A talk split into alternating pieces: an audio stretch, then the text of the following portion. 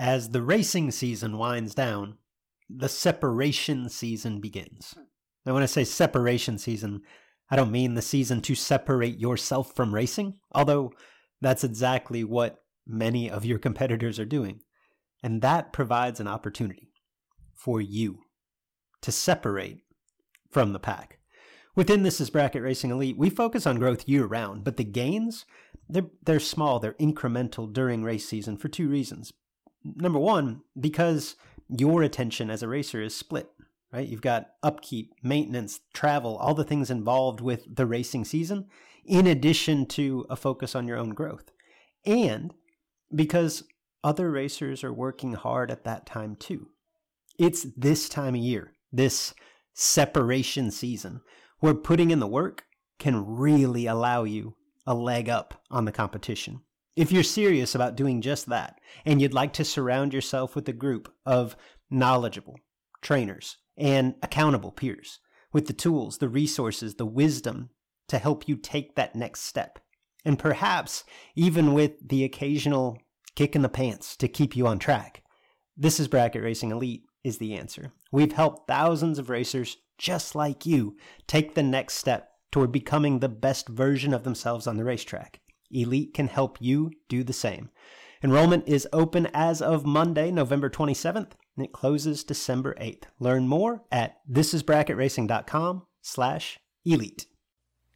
Did you know that when you visit thisisbracketracing.com, you get free access to one training resource of your choice? That's right, one of literally hundreds of trainings designed to make you a better racer on whatever topic you'd like at no cost. Check it out today at thisisbracketracing.com.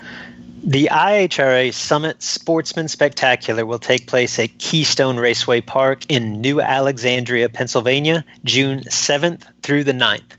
New to the Summit Sportsman Spectacular in 2019, racers will be able to earn track championship points. Stay tuned for more exciting details.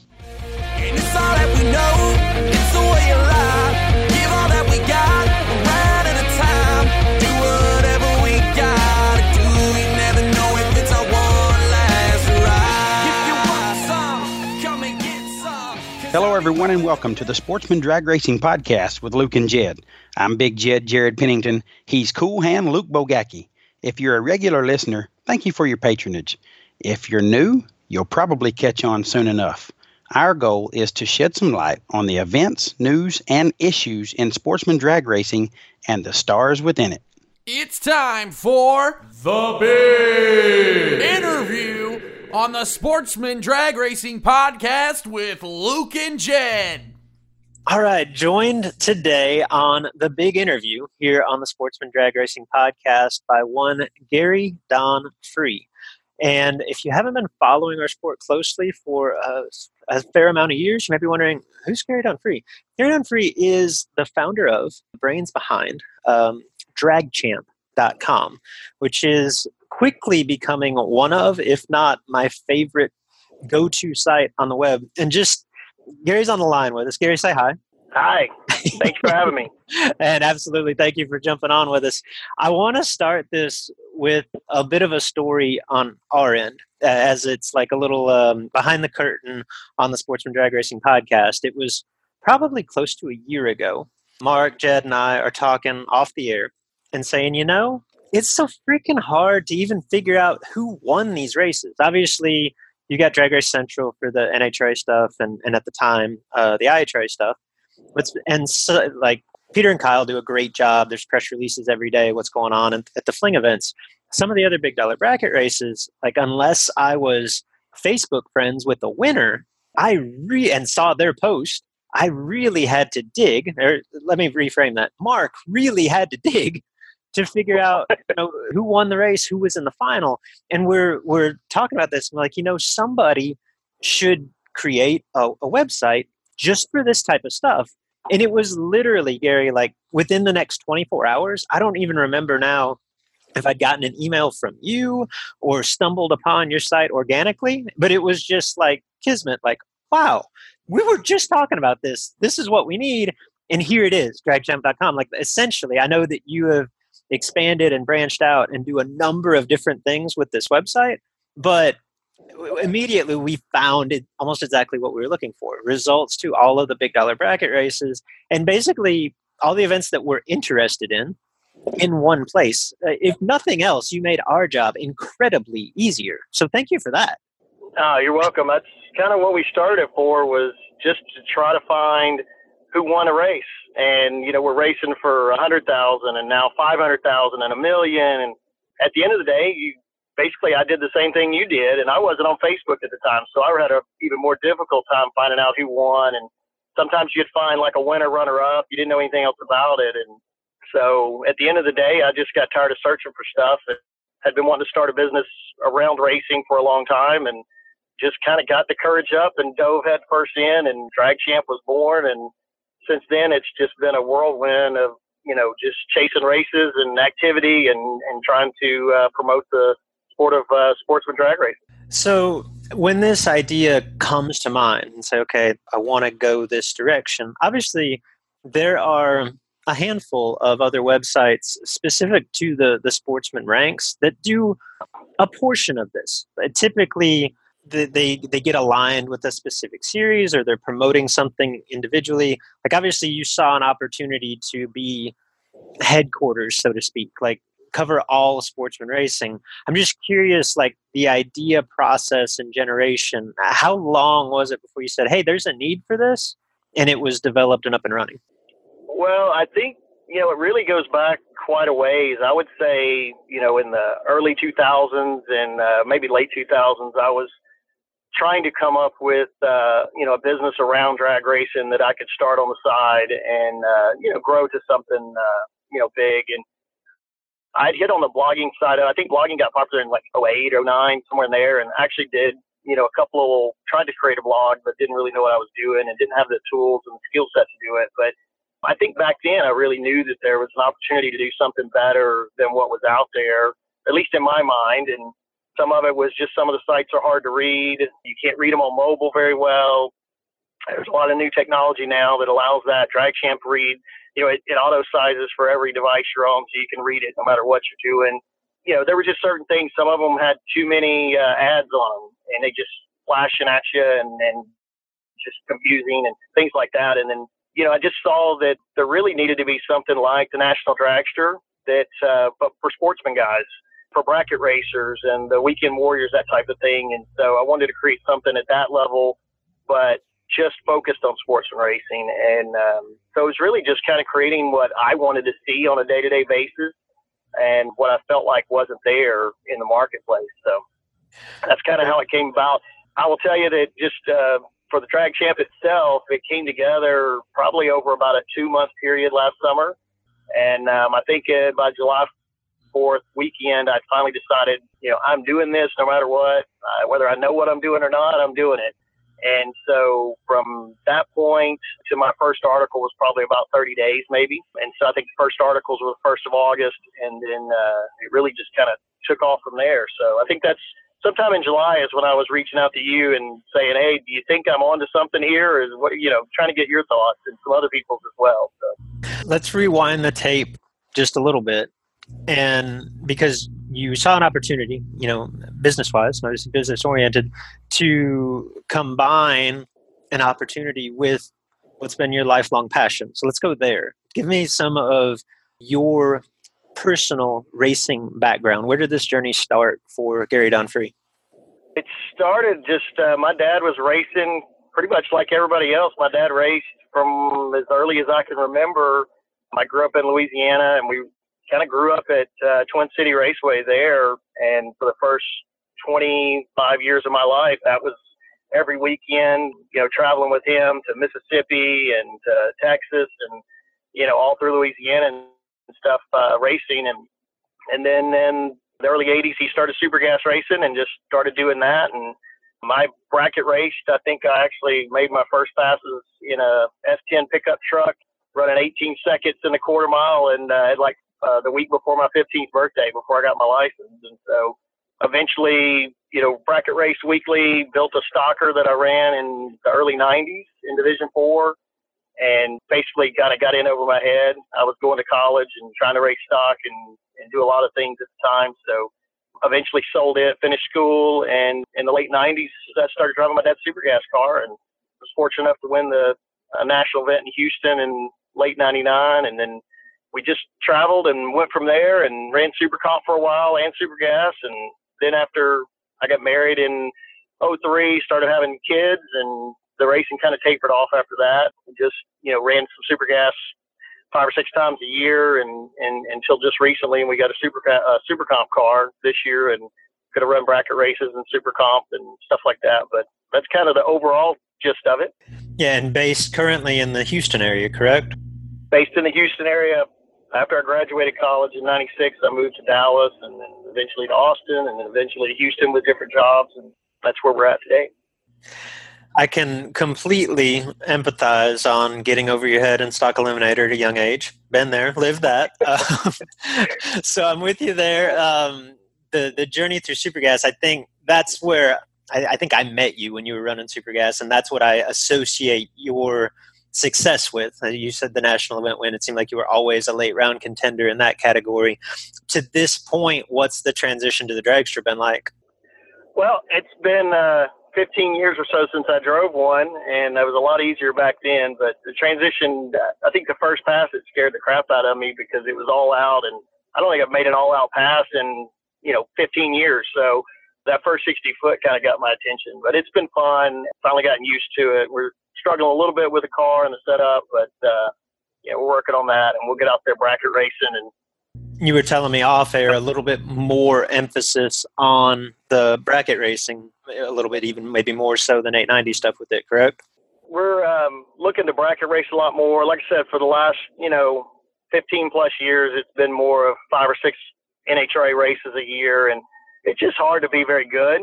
You know, you go to the races and you think you can go down there and take fourth out stripe or turn them loose and kill four you're holding or something like that, and you realize you're not that good when you don't do it very often you know, I really have wanted to race, bracket race a lot more over the last few years. So finally was able to just basically, I kind of forced myself into the racing thing again because I started uh, after about two or three months last year of, of covering all the races on Drag Champ and just keeping up weekend, watching the races on uh, Motor Mania and all the live feeds and stuff like that. I just couldn't stand it. I had to find a car and start racing.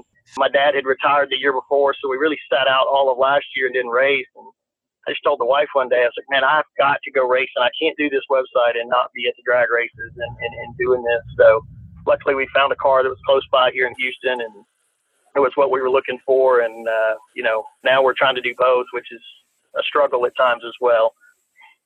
Sure, sure. I've uh, I was curious. That was kind of my next question from a from a personal standpoint. How much was the uh, origins of drag champ just rooted in simply the desire to reconnect with the sport and you know obviously you said ultimately led you back into competition but how big a role did that play initially well i mean i, I think like most of us it's just drag racing is what i think about all day every day you know and, and you want to win and you have these dreams of winning big races and those types of things but you know, you have to compete. and so uh, you got to be out there. And I think with the site, it was a way to reconnect and, and just stay involved and, and stay relevant in that. But really, the, the start of the site was just more about, like I said earlier, just it's what I wanted to see on a day to day basis. And I was hoping enough other people wanted to see the same information in, in one place and just have that headquarters for sportsman drag racing. So, but from that, you know, having the car and being at the race and racing and being able to share that and kind of having a dual purpose to go to the races. It's hard for me to travel and, you know, across the country and be a spectator just to report for the site. So if we can go and race, kind of get a two for one there. Yeah, no doubt. And it obviously helps uh, justify some of the racing trips. Like, ah, I got to go there for work, right? Exactly. At least that's how I convey it to the wife. it's all about how you sell it. Okay, uh, back to to Drag Champ specifically, and I don't know if you've necessarily gone to the extent of like formulating a, a mission statement for the site or for the business, but in a few words or, or a paragraph, like what is the goal? What is it that you're trying to achieve as far as a, an overarching direction for DragChamp.com? Well, I think you know from the simplest form, it's it's an online magazine dedicated to sportsman drag racing. so that's that's what we are. But as far as a mission is, you know, what we're trying to create is we're trying to create the number one place for sportsman drag racing on the internet. And so that really becomes, you know, Drag Champ's long-term goals are to make it a media platform that really provides massive exposure to our sport, to the stars of our sport, to the people that win, uh, the companies that support sportsman drag racing as well, and giving them a platform as well. So, you know, we've got lots of plans going forward, but we really want to create that that big media site that uh, everybody knows about and that can really provide a lot of exposure. Yeah, it sounds familiar to essentially what we're trying to do here within the podcast. Like I, we say that our our mission, our goal is to to cultivate awareness and interest of our sport among racers and fans who are who share our passion for it. Basically, and, uh, from everything that I've taken from you, like we're on the same path here. I, mean, I think our market as the podcast is probably a little bit more niche than what you're building with Drag Champ, and that's fine with us. I'm curious, like on a broader spectrum, because obviously we're talking to racers for the most part here on the show. Some spectators, mostly racers, and uh, that I think drives the interest in certainly what we're doing and and right now what you're doing on Drag Champ.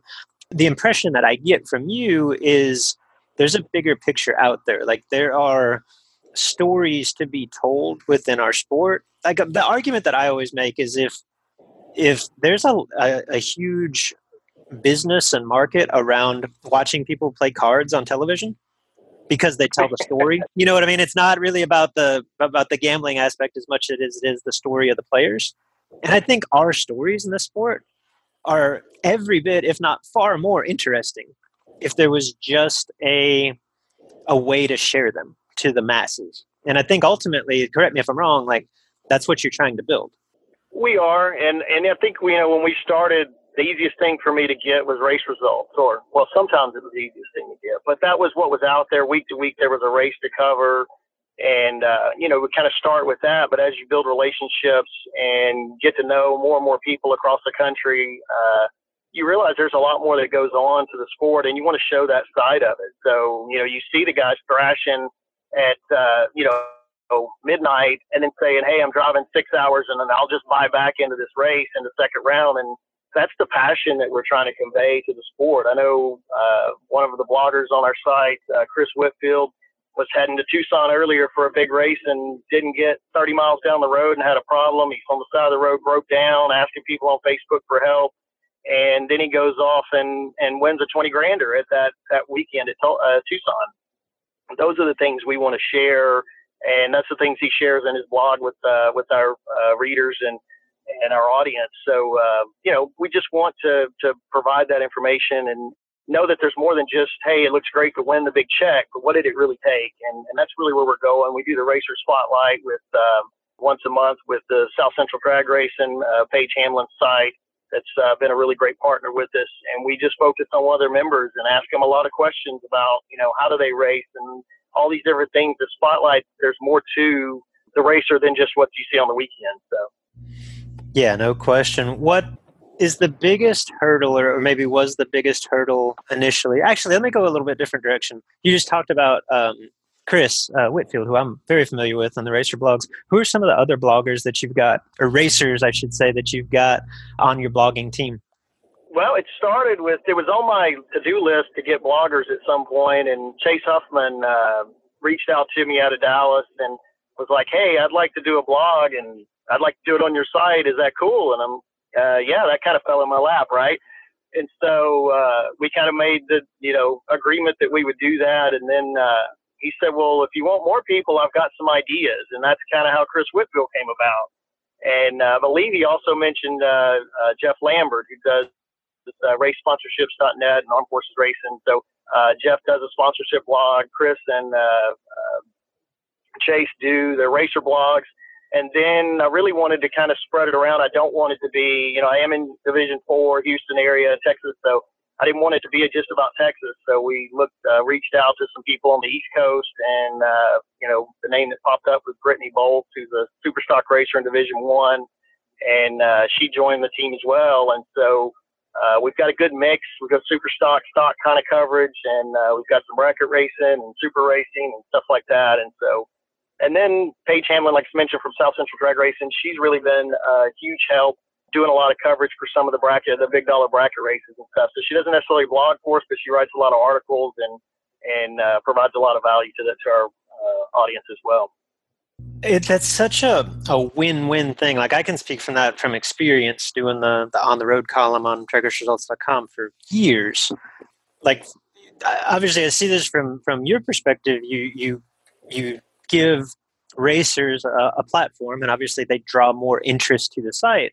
But for the racer, the opportunity to have that platform and say, hey, I'm published here is huge. And to be able to develop a following and establish a relationship with your listeners or in this case readers over time like that can be really invaluable and i just think like lambert is a great you know personification of this and and because he can clearly articulate how to take full advantage of something like this but this is something that racers overlook like we all want that big sponsor we all want the name recognition like it's opportunities like you're extending that allow things like that to happen. Yeah i mean I think you have to build your brand and uh, you know the opportunity to do that is probably limited. So being me being able to offer that to those to the team. Uh, obviously it gives me great content and, and eyeballs to the site but it also gives them an opportunity to build their brand and showcase their sponsors when necessary or, or things like that. So I mean, get the word about uh, out about them. And so it has been uh, positive for both of us. How has, like, if you just sit back and, and think about the industry that you're in, big picture, how has the advent and increased popularity in social media changed the game, so to speak? Because I think about it, like, there was a time when message board based sites were the thing in drag racing. Like, we, we all, myself included, frequented them all the time. And then, like, Facebook and Twitter kind of came in and almost eliminated the need for that. Like we have a place for social connection. So the goal kind of pivots into, I think, largely what you've created. But can you just take a step back and think about that big picture and how much the game has changed and why? Yeah, I mean, I think it's uh, dramatic. So, you know, I get to share a lot of things from Facebook and really reach a large number of people through my site that probably wouldn't have happened any other way, or would have been more difficult for people to find me or for me to find them.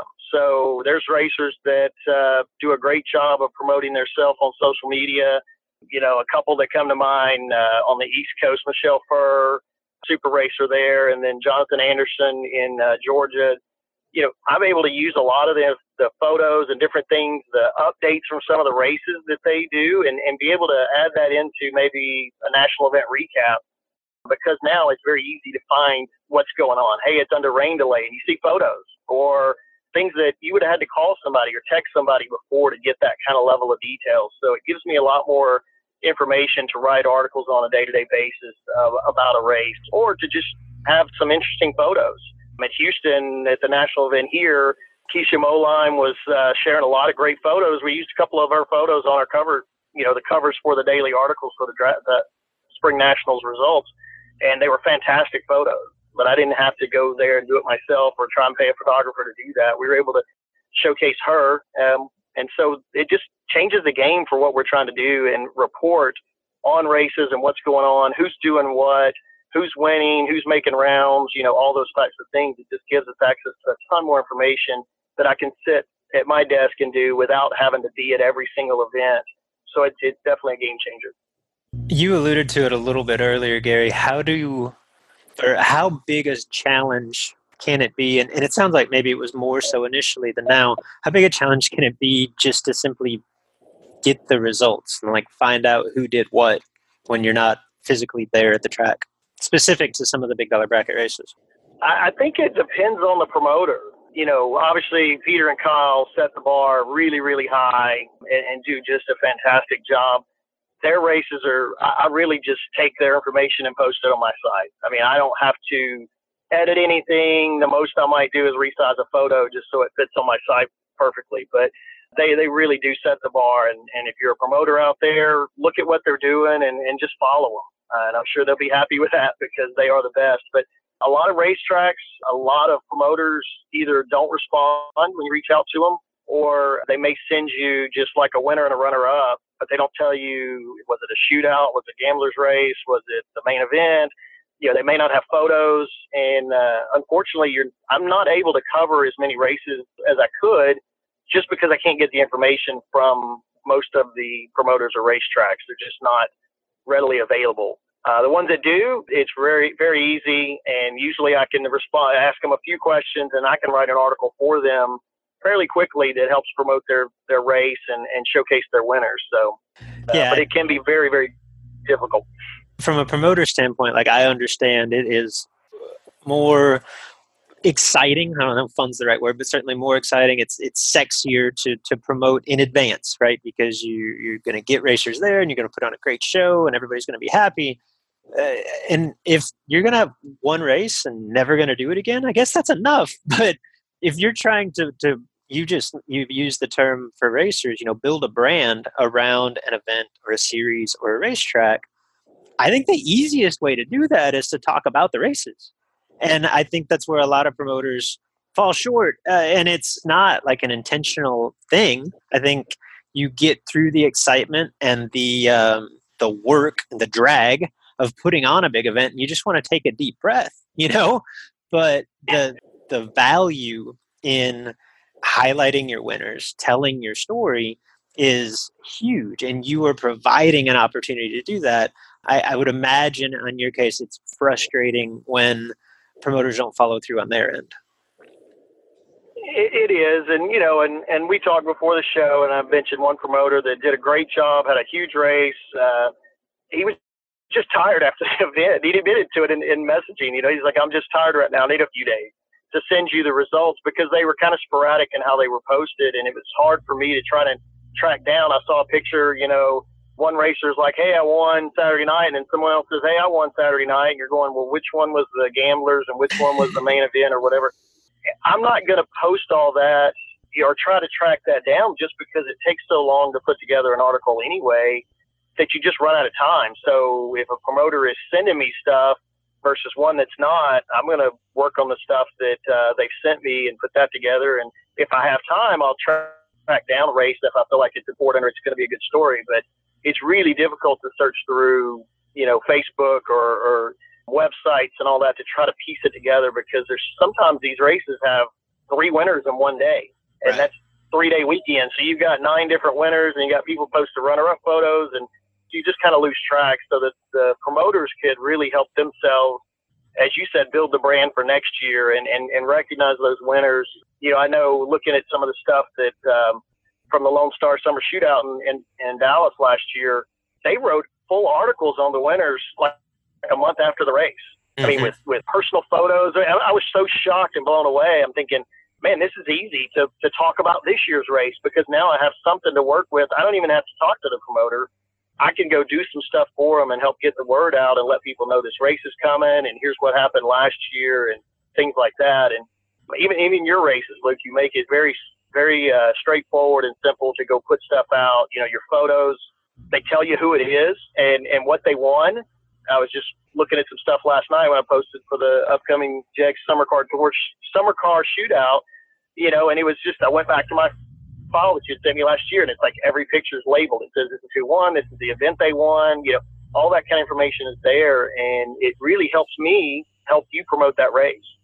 Yeah, it's no surprise to me. Like you single out Peter and Kyle, you single out the Lone Star Shootout, which is another, as you and I know well, another unbelievable marketing and promotional mind uh, at the head of that with Tommy Definitely. Phillips, uh, and just that level of, of follow through. So, for the the event promoter or the track operator that may be listening to this and thinking, okay, I have uh, an event or a handful of events that I think warrant coverage in this manner. What's the easiest way for them to reach out to you? you know, they can message, message me on Facebook. Um, we're at Drag Champ Magazine on Facebook. And then uh, email is always a great way. It's Gary Don at dragchamp.com. Um, just send me information. You know, people can uh, tag us and um, uh, use the hashtag uh, DragChamp uh, on winter Circle photos. Uh, that way we can search for that stuff, find it easier. and just uh, the more information we have, the easier it is to get the word out. And we really, as we talked about, to build a to build a media platform, something bigger than just race results. You've got to have information, and you have to have it readily available to really build something really special. And so, um, the more information we have, the, the better we can uh, do. Okay, so we address this from a promoter standpoint. What about as the racer? Like, what could racers individually do?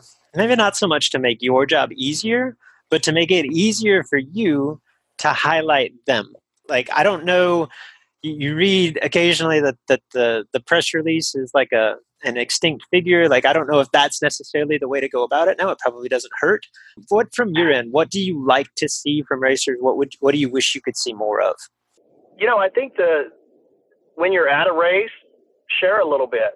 You know, and I, and that's hard for me. I'm new to Facebook. Uh, it's not natural to me. I was talking to Cole Cummins at the Dallas uh, Double Divisional earlier this year, and you know he's young. It's just natural for him to do what he does on on Facebook or all the social media for me, we have to have to work at it. But I'm building a brand for myself and for the business, so I have to learn those things, and so I'm learning to to share different things.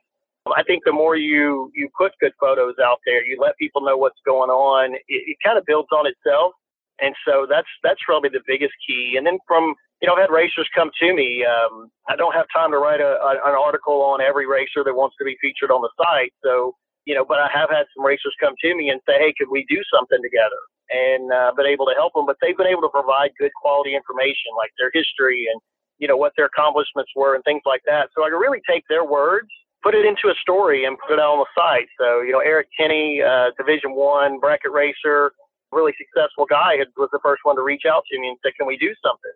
He had already been featured on a couple other websites before for. So I guess he kind of had some experience, but he made it really easy. It took me a couple of weeks. We put together an article and, and it turned out really great. He provided good photos. That's another thing. I received a press release the other day from a racer and they still had the watermark from the photographer in the middle of the photo. And it's like, I can't use that photo. So make sure, you know, you gotta, you gotta provide good quality photos and uh, they can be on your iPhone, but just make sure you turn your phone sideways and you take it because that shows up better on the web than the in the portrait mode.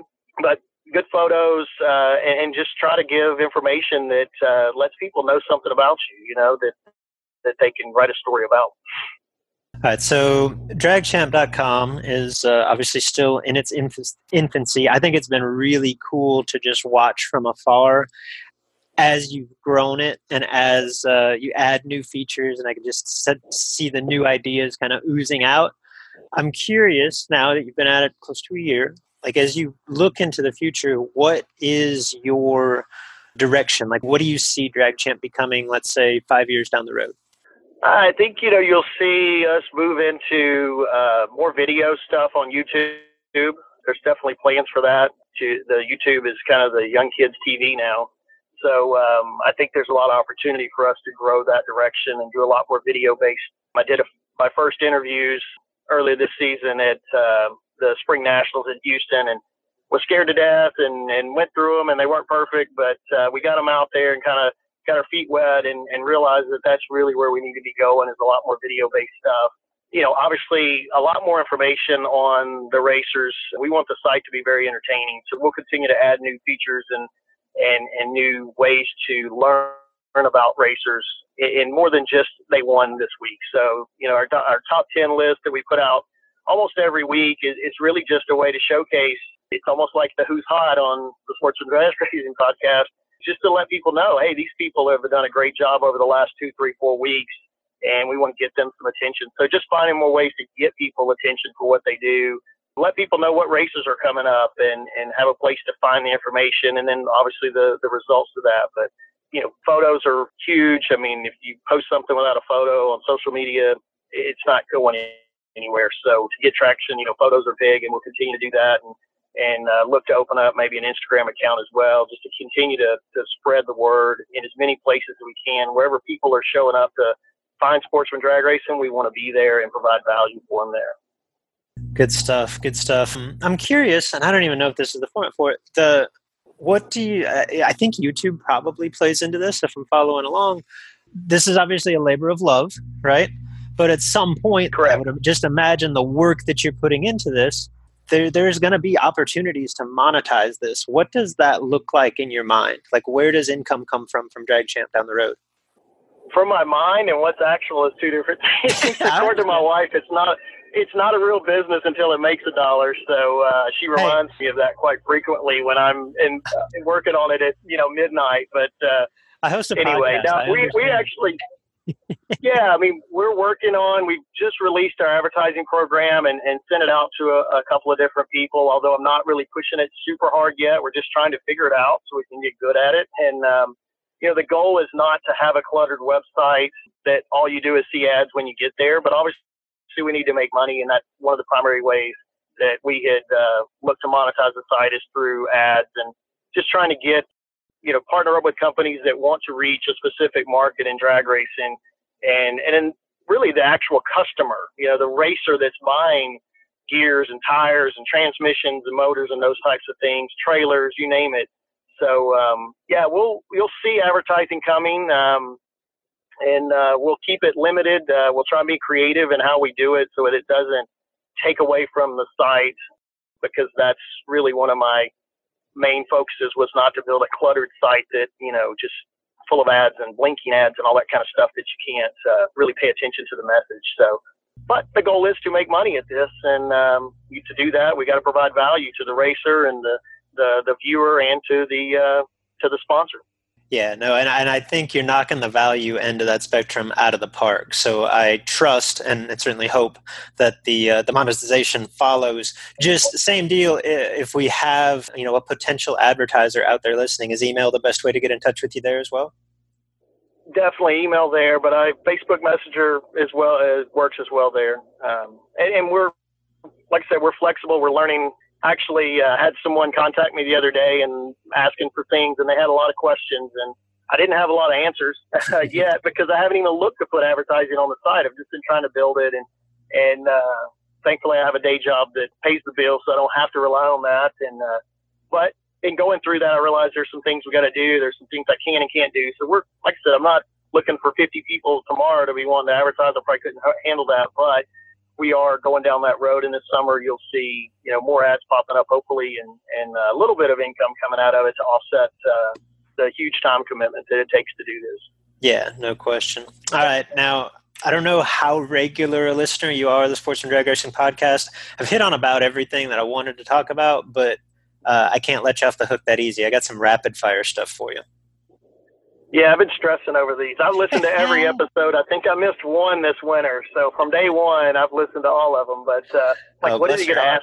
But yeah, I'm ready. I'm You're ready. the guy. You're the guy. Let's listen to these. Um, okay, so rapid fire for those of you that may be first time listeners. Try to keep these pretty concise, short question, short answer. Not typically racing related. We try to have a little bit of fun with it. So, if Gary Don Free, you were famous, what would you be famous for? Winning drag races. Of course. Okay. Where else? Uh, You're already famous. What are we my talking about? choice. What are we talking about? uh, uh, if you had the opportunity to sit down with the president of the United States over dinner, where would you drive the conversation? Oh wow. I don't know. Maybe I think I would ask a lot of behind the scenes questions, like what's it really like up there, and how hard is it to get things done? And I know the political game is, uh, you know, probably the most complex we have out there. So I think that would be interesting. I'm, I'm more of a, uh, as you call it, inside the numbers, or what- is your ba- inside baseball? So I'd like to know just the day to day of how things get done and things like that. Yeah, no, I'm with you. I, I don't know that I, that would have come to mind first, but I'd be fascinated by it. The decisions, what it takes, the logistics of getting things done. Like you said, I, I think that would be really interesting. How about your personal? I guess it could be uh, it could be your son's as well, but it's more fun if it's your personal best Halloween costume of, of all time. I've never really been a big Halloween guy, so um, that one would be tough. It should make I it had easy. this really goofy. I had a really goofy mask that had this really like old dude and like uh, face on it, and uh, you know the old face is all scrunched up, and he had a cigar, and I scared the crap out of a lot of people with that over the years, in different times. Maybe not just at Halloween, but that was that was probably it. Probably more effective when it's not on Halloween. Yeah, because it, it would kind of catch you off guard. uh, one supply in your household that is running low as of this conversation. Beer. Can never have enough of that. How about it doesn't last long either. I tried to reach back to to your youth for the Halloween question. How about this one? Favorite cartoon growing up? Oh, I had so many. I would have to say Scooby Doo. Oh, Shaggy. All right. Good stuff, Gary Don. Thank you again for uh, taking some time with us here on the Sportsman Drag Racing Podcast. Again, listeners, if you haven't already, be sure to check out dragchamp.com. They're doing awesome things over there. Gary Don Free, thank you again, sir, and best of luck going forward. Thank you. I appreciate you having me on and all you do for the sport.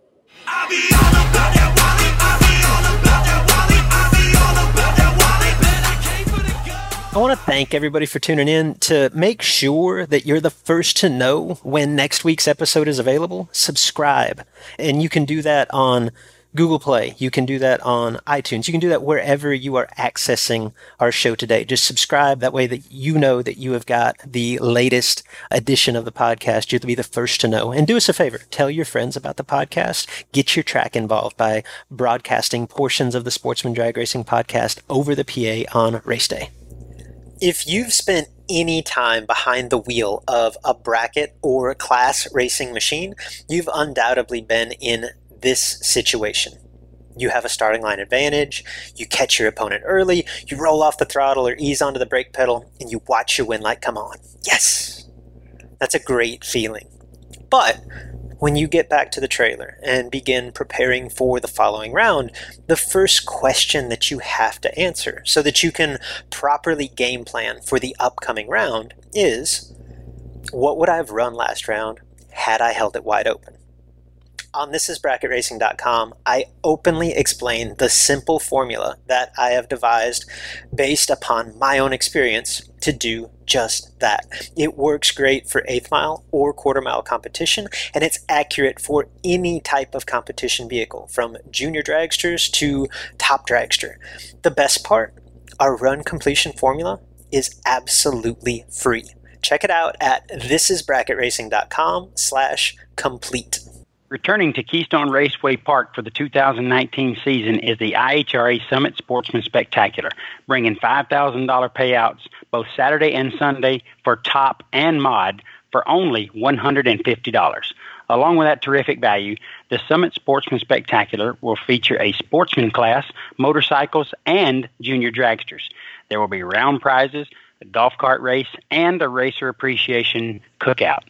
Come on out to Keystone Raceway Park next weekend, June the 7th through the 9th, to see what all the Summit Sportsman Spectacular is about.